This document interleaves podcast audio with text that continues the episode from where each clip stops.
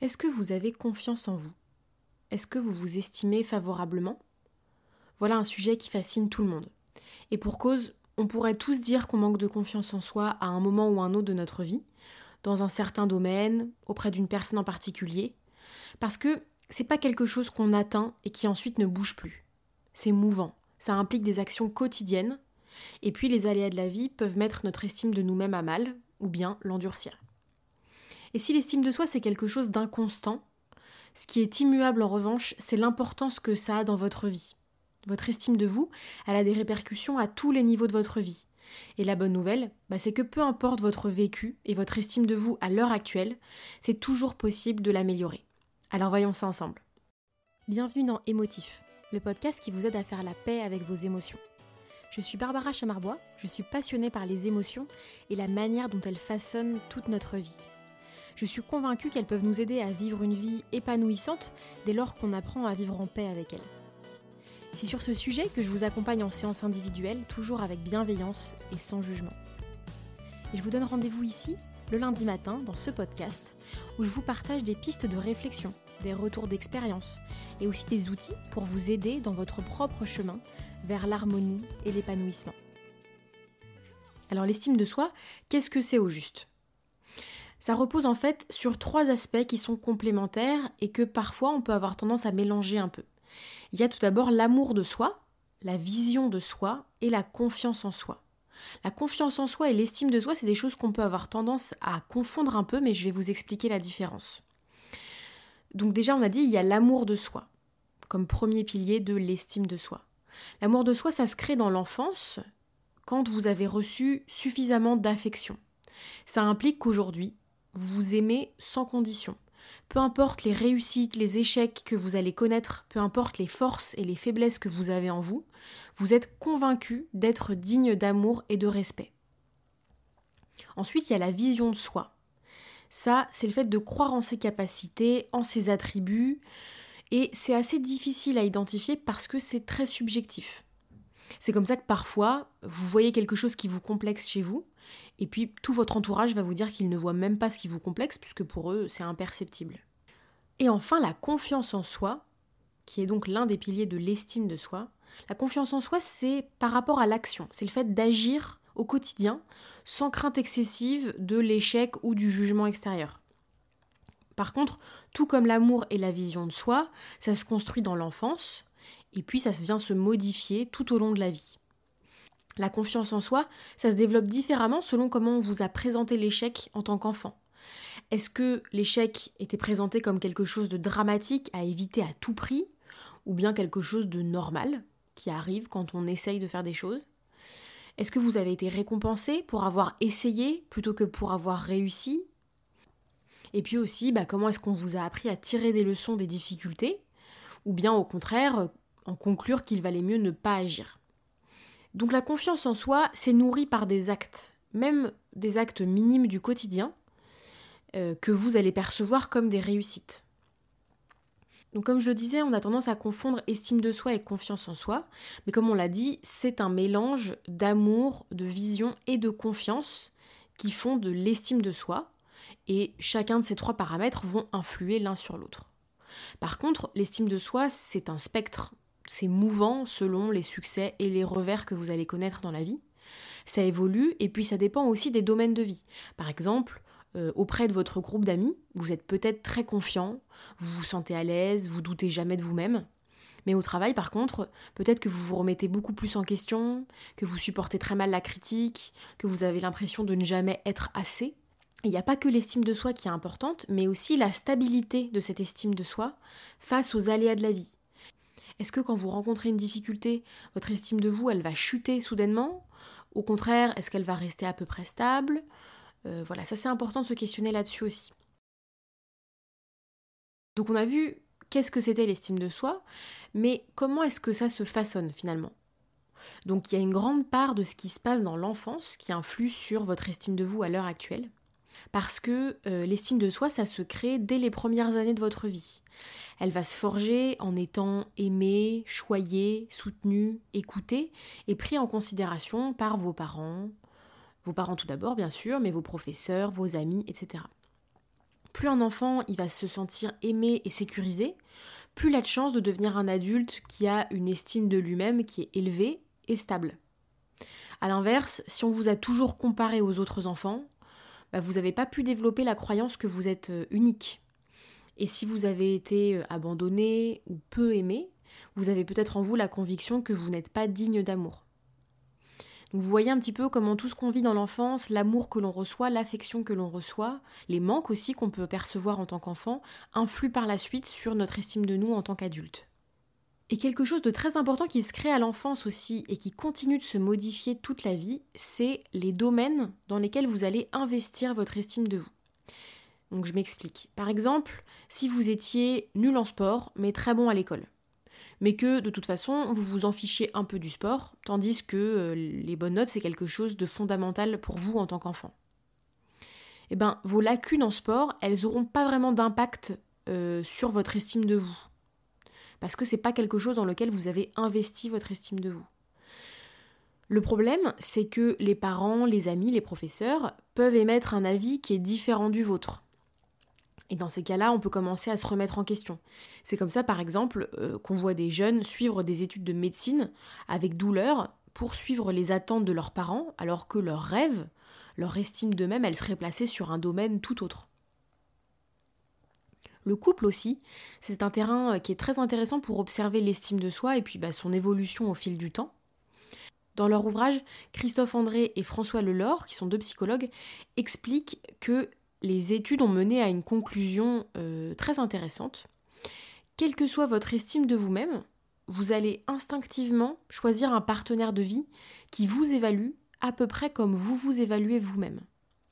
C'est-à-dire que si vous avez une bonne estime de vous, vous allez attirer à vous une personne qui vous valorisera de la même manière ou un peu plus. Mais l'inverse est vrai aussi. Si vous êtes convaincu que vous avez peu de valeur, bah, vous allez attirer à vous des partenaires qui vous valorisent aussi assez peu. C'est comme ça qu'il y a des personnes à très faible estime d'elles-mêmes qui peuvent finir en couple avec des personnes maltraitantes et ne pas s'en indigner puisqu'elles sont persuadées qu'elles ne méritent pas mieux que ça. Mais les relations amoureuses saines, elles peuvent par contre avoir un impact majeur sur l'estime de soi des deux partenaires. Parce que si vous êtes avec quelqu'un qui vous voit tel que vous êtes, mais qui vous aime tel que vous êtes et qui cherche pas à vous changer, mais qui vous encourage et vous soutient dans vos projets du quotidien, bah, vous verrez votre estime de vous-même grandir peu à peu. D'ailleurs, depuis le début de l'épisode, je parle du fait que c'est une bonne chose de faire grandir son estime de soi. Mais je voudrais faire une petite aparté sur le fait que dans notre société, le fait d'avoir une haute estime de soi, le fait de s'aimer, se considérer, avoir confiance en soi, bah c'est pas toujours bien vu en fait. Pour beaucoup de gens, c'est vu comme de la prétention, du nombrilisme, et c'est pas très encouragé. Donc si vous avez le sentiment de manquer d'estime de vous aujourd'hui, je crois qu'il est quand même bon de se rappeler que ce manque, c'est aussi quelque chose qui a pu vous rendre service dans d'autres moments de votre vie. Parce que avoir une estime de soi un peu plus faible, ça implique d'être moins affirmé, ça permet d'être plus facilement accepté par les autres, du coup. L'attention que vous avez portée aux critiques qu'on a pu vous faire, elle vous a permis de mieux comprendre les attentes des autres et d'être plus facilement apprécié par les autres, notamment pour votre capacité d'écoute. Parce qu'une basse estime de soi, elle vous a conduit aussi à une personnalité plus modeste et plus humble, et que la peur de l'échec, elle vous a conduit à redoubler d'efforts, à vous remettre en question. Et ça, c'est des qualités qui, malgré tout, sont appréciées dans notre société aujourd'hui. Vous vous demandez peut-être à ce stade comment savoir où en est votre estime de vous-même. Ben, il y a des petites choses du quotidien, des modes de fonctionnement qui témoignent d'une estime de soi qui est un peu en berne. Il y a le fait par exemple de vivre ce qu'on appelle un bonheur anxieux. Vous savez, c'est quand vous vivez quelque chose de génial, et que vous n'allez pas arrêter de vous dire que c'est pas possible, c'est trop beau pour être vrai, qu'il faut en profiter parce que ça va pas durer, que vous vous mettez sur vos gardes en attendant que les choses se retournent. Bah ça, ça s'appelle le bonheur anxieux et généralement, ça témoigne euh, d'une petite défaillance de l'estime de soi. Il y a aussi le fait d'avoir du mal à recevoir des compliments. Parce que recevoir des compliments quand on a une estime de soi qui est faible, ça crée une sorte de contradiction à l'intérieur de nous entre ce qu'on pense de nous-mêmes, qui peut être donc euh, peu valorisant, et les compliments et les succès que les autres vont nous attribuer. Donc non seulement il y a une espèce de contradiction qu'on va percevoir là-dedans, mais ça va aussi mettre une certaine pression sur le fait que bah, il faut pas décevoir les gens, parce que s'ils nous font des compliments, bah, ça veut dire qu'ils ont des attentes, et donc il faut absolument les satisfaire. Il y a aussi le fait de faire preuve d'une grande prudence au quotidien, que ce soit dans nos relations aux autres ou dans nos choix de vie.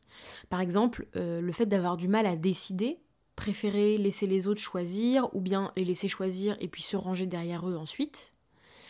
Il y a aussi le fait de ne pas oser être tranché dans ce qu'on énonce par peur de déplaire aux autres. Toutes ces petites choses, euh, cette prudence, ça va témoigner euh, d'une faible estime de soi. Mais il y a aussi faire preuve d'une grande prudence dans ses choix de vie. Parce que lorsqu'on a une basse estime de soi, on a peur de prendre des risques en fait. Les psychologues, ils comparent un peu notre capacité à prendre des risques de notre capacité à placer de l'argent. Ça a l'air compliqué comme ça, surtout si, comme moi, vous n'êtes pas trop fan de finances, mais vous allez voir, c'est tout simple. En fait, l'amour que vous avez reçu dans vos jeunes années, elle constitue une sorte de capital que vous allez gérer par la suite toute votre vie.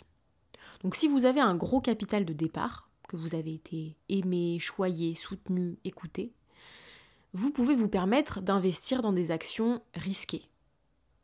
Parce que les actions risquées, c'est celles qui peuvent vous rapporter gros. Et puis, bah, si jamais vous deviez perdre ce que vous avez investi, il vous en reste suffisamment par ailleurs pour ne pas être déstabilisé.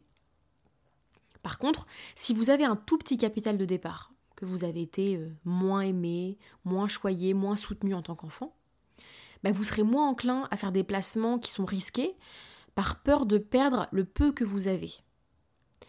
Donc même si ce parallèle, il peut paraître un peu inégalitaire, c'est en fait assez encourageant quand on considère que peu importe votre capital de départ, vous devez travailler sur vos placements tous les jours. Parce que sinon, votre capital, il va se fragiliser. Ça, c'est vrai en finance et dans la vie. Si vous arrêtez de faire des efforts, si vous arrêtez de mettre des actions dans ce qui vous apporte du succès et de l'estime de vous, votre capital, il diminuera quoi qu'il arrive. Donc tout ça pour vous dire que faut pas s'inquiéter de l'estime de vous que vous avez à l'heure actuelle. Si vous avez envie de la faire évoluer, bah c'est tout à fait possible. Alors comment est-ce qu'on améliore son estime de soi? Eh bien, pour améliorer votre estime de vous-même, quel que soit votre point de départ, je pense qu'il y a trois points sur lesquels se concentrer. Votre rapport à vous-même, votre rapport à l'action et votre rapport aux autres. Vous pouvez être déjà bien avancé sur l'un d'eux et puis pas les autres, ou bien peut-être que vous n'êtes avancé sur aucun, peu importe. Où vous en êtes aujourd'hui, c'est toujours possible de progresser. Ce que je vais faire, c'est que je vais vous donner des actions à mener dans ces trois catégories-là. Bien sûr, ça paraît très gros dit comme ça, mais n'oubliez pas que le principal, c'est de mettre en place des petites actions du quotidien. Tous les podcasts, les livres, les films, les documentaires, tout ce que vous allez pouvoir lire ou apprendre sur tous ces sujets, c'est super important, mais le plus important, c'est les actions que vous allez mettre en, place ensuite. Même si c'est de petites actions, ça va vous faire avancer et grandir jour après jour. Donc n'hésitez pas à noter tout ça sur un calepin, sur vos notes dans votre téléphone, ou bien enregistrer ce podcast pour le réécouter plus tard. Et voyez comment au quotidien vous pouvez mettre en place des petites actions qui ne vous demandent pas des changements énormes, mais qui vous font avancer pas à pas. Donc d'abord, il y a le rapport à vous-même. Donc ça, ça implique de se connaître. Pour ça, vous pouvez vous poser des questions comme quels sont vos atouts et vos points faibles? Qu'est-ce que vous aimez ou n'aimez pas? Qu'est-ce que vous connaissez ou ne connaissez pas? Est-ce que vous pouvez répondre à ces questions facilement? Si ce n'est pas le cas, prenez le temps de vous pencher dessus et d'y répondre peu à peu. Mais le rapport à vous-même, ça implique aussi de s'accepter. Vous savez qui vous êtes, mais est-ce que vous êtes OK avec ça? Est-ce que vous avez fait la paix avec ce que vous êtes et ce que vous n'êtes pas? Est-ce que certaines parts de vous vous font toujours honte? Ça, c'est super important, la question de la honte. Si oui, vous pouvez travailler dessus pour booster votre estime de vous. Parce que tant que vous aurez honte de certaines parties de vous, votre estime de vous, elle aura du mal à grandir. Ça ne veut pas dire que vous avez besoin d'aimer absolument tout ce qu'il y a en vous. Vous avez le droit d'avoir des complexes, vous avez le droit d'avoir des choses que vous aimez moins chez vous, des choses que vous aimeriez changer chez vous mais il n'y a rien qui doit nécessiter que vous en ayez honte. Ensuite, il y a le rapport à l'action. Ce qu'il faut comprendre ici, c'est que la principale chose qui est redoutée, consciemment ou inconsciemment, chez les personnes qui ont une faible estime d'elles-mêmes, c'est l'échec. Donc les tentatives d'action pour arriver à des succès, elles sont plus rares chez ceux qui redoutent l'échec. C'est ce qu'on a dit tout à l'heure avec l'exemple du capital de départ et des actions que vous allez mener selon ce capital de départ. Par exemple, s'essayer à un nouveau loisir, apprendre une nouvelle langue, choisir un nouveau job, faire le premier pas vers une nouvelle personne, donner son avis sur un sujet de société, ça peut être des grandes ou des petites choses du quotidien, mais chez ceux qui doutent d'eux-mêmes, ces actions, elles seront plutôt rares et elles coûteront beaucoup parce que la crainte de l'échec, elle est grande. Et puis ensuite, les personnes qui ont une faible estime d'elles-mêmes, s'ils font face à un succès, ils vont souvent se dire que c'est grâce à des choses extérieures. La chance, l'intervention d'une tierce personne. C'est d'ailleurs là que va naître le syndrome de l'imposteur, qui nous fait croire que oui, on a réussi, mais c'est parce qu'on a eu beaucoup de chance ou parce qu'on a énormément travaillé en craignant que les autres se rendent compte qu'en fait on n'est pas si doué que ça. Ça c'est un sujet à part, mais le syndrome de l'imposteur c'est un vrai exemple d'un manque d'estime de soi. Donc les personnes qui ont une faible estime d'elles-mêmes, face à un succès, vont remettre les causes de ce succès vers l'extérieur. Par contre, quand intervient un échec, les personnes qui ont une estime d'elles-mêmes plus fragile, elles vont remettre toute la faute sur elles-mêmes et oublier que tout n'est pas forcément de leur fait. Et c'est totalement l'inverse chez ceux qui ont une plus grande estime d'eux-mêmes. Lorsqu'ils font face à un succès, ils vont se féliciter, se concentrer sur ce qu'ils ont fait de bien pour regonfler leur estime. Mais s'ils échouent, ils auront plus tendance à chercher des causes de cet échec, soit ailleurs, soit chez eux, mais en ne remettant pas pour autant toute leur personne en cause. Je pense que c'est fondamental de remettre en question votre vision de l'échec si vous recherchez à faire grandir votre estime de vous, parce que cette vision de l'échec, elle peut vous amener à éviter le passage à l'action. Et puis bien sûr, c'est important de tout simplement passer à l'action. Comme on le disait la semaine dernière concernant l'anxiété, pas besoin de faire des choses qui soient extrêmement difficiles et risquées, au contraire. Des petites actions faites quotidiennement qui vont vous faire sentir fier de vous elles vont vous permettre de faire progresser votre estime de vous bien plus que des très grands succès euh, et des très très grandes actions. Donc fixez-vous des petits objectifs à réaliser au quotidien. Au début, vous pouvez même limiter le regard des autres et puis augmenter peu à peu la difficulté quand vous vous sentirez prêt. C'est comme ça que vous vous construirez une estime de vous-même solide et durable. Par contre, vos réussites, elles augmenteront votre estime de vous si vos prétentions initiales, elles sont atteignables. Je vais vous donner un exemple. Si par exemple vous vouliez perdre 20 kilos en 3 mois, bah, il y a de très fortes chances pour que vous n'arriviez pas au bout de votre objectif dans le temps imparti. Mais peut-être que vous pouvez vous en approcher. Par exemple, vous allez perdre 5 kilos en 3 mois. Ça serait déjà un super bel avancement sur votre objectif. Mais comme à la base, ce que vous vouliez, c'était perdre 20 kilos, vous allez vivre ça comme un échec. Donc avoir des attentes et des objectifs, c'est une super bonne chose. Par contre, attention à ce qu'elles soient challengeantes, mais pour autant pas inatteignables, pour pas que ce soit un frein à l'action et à la progression de votre estime de vous. Et puis finalement, il y a le rapport aux autres. Il y a des études qui ont prouvé que si on supprimait le regard des autres et le jugement des autres face aux décisions et aux actions qu'on doit prendre, bah, il n'y aurait pas beaucoup de différence dans la prise de risque entre les personnes à haute estime d'elles-mêmes et les personnes à basse estime d'elles-mêmes. Donc, le regard des autres, il joue un rôle central dans l'estime de soi.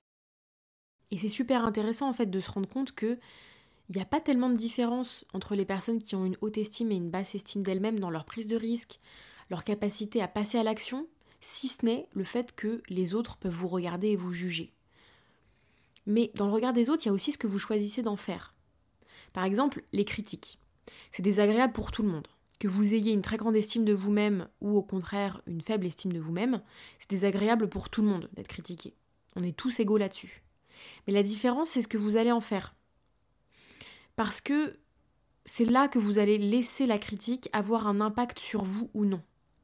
Dans une interview que j'aime beaucoup, Salma Hayek dit quelque chose de génial. Elle dit Si je t'insulte dans une langue que tu ne comprends pas, bah, tu vas pas mal le prendre puisque tu comprendras rien. Bah, c'est pareil dans une langue que vous comprenez.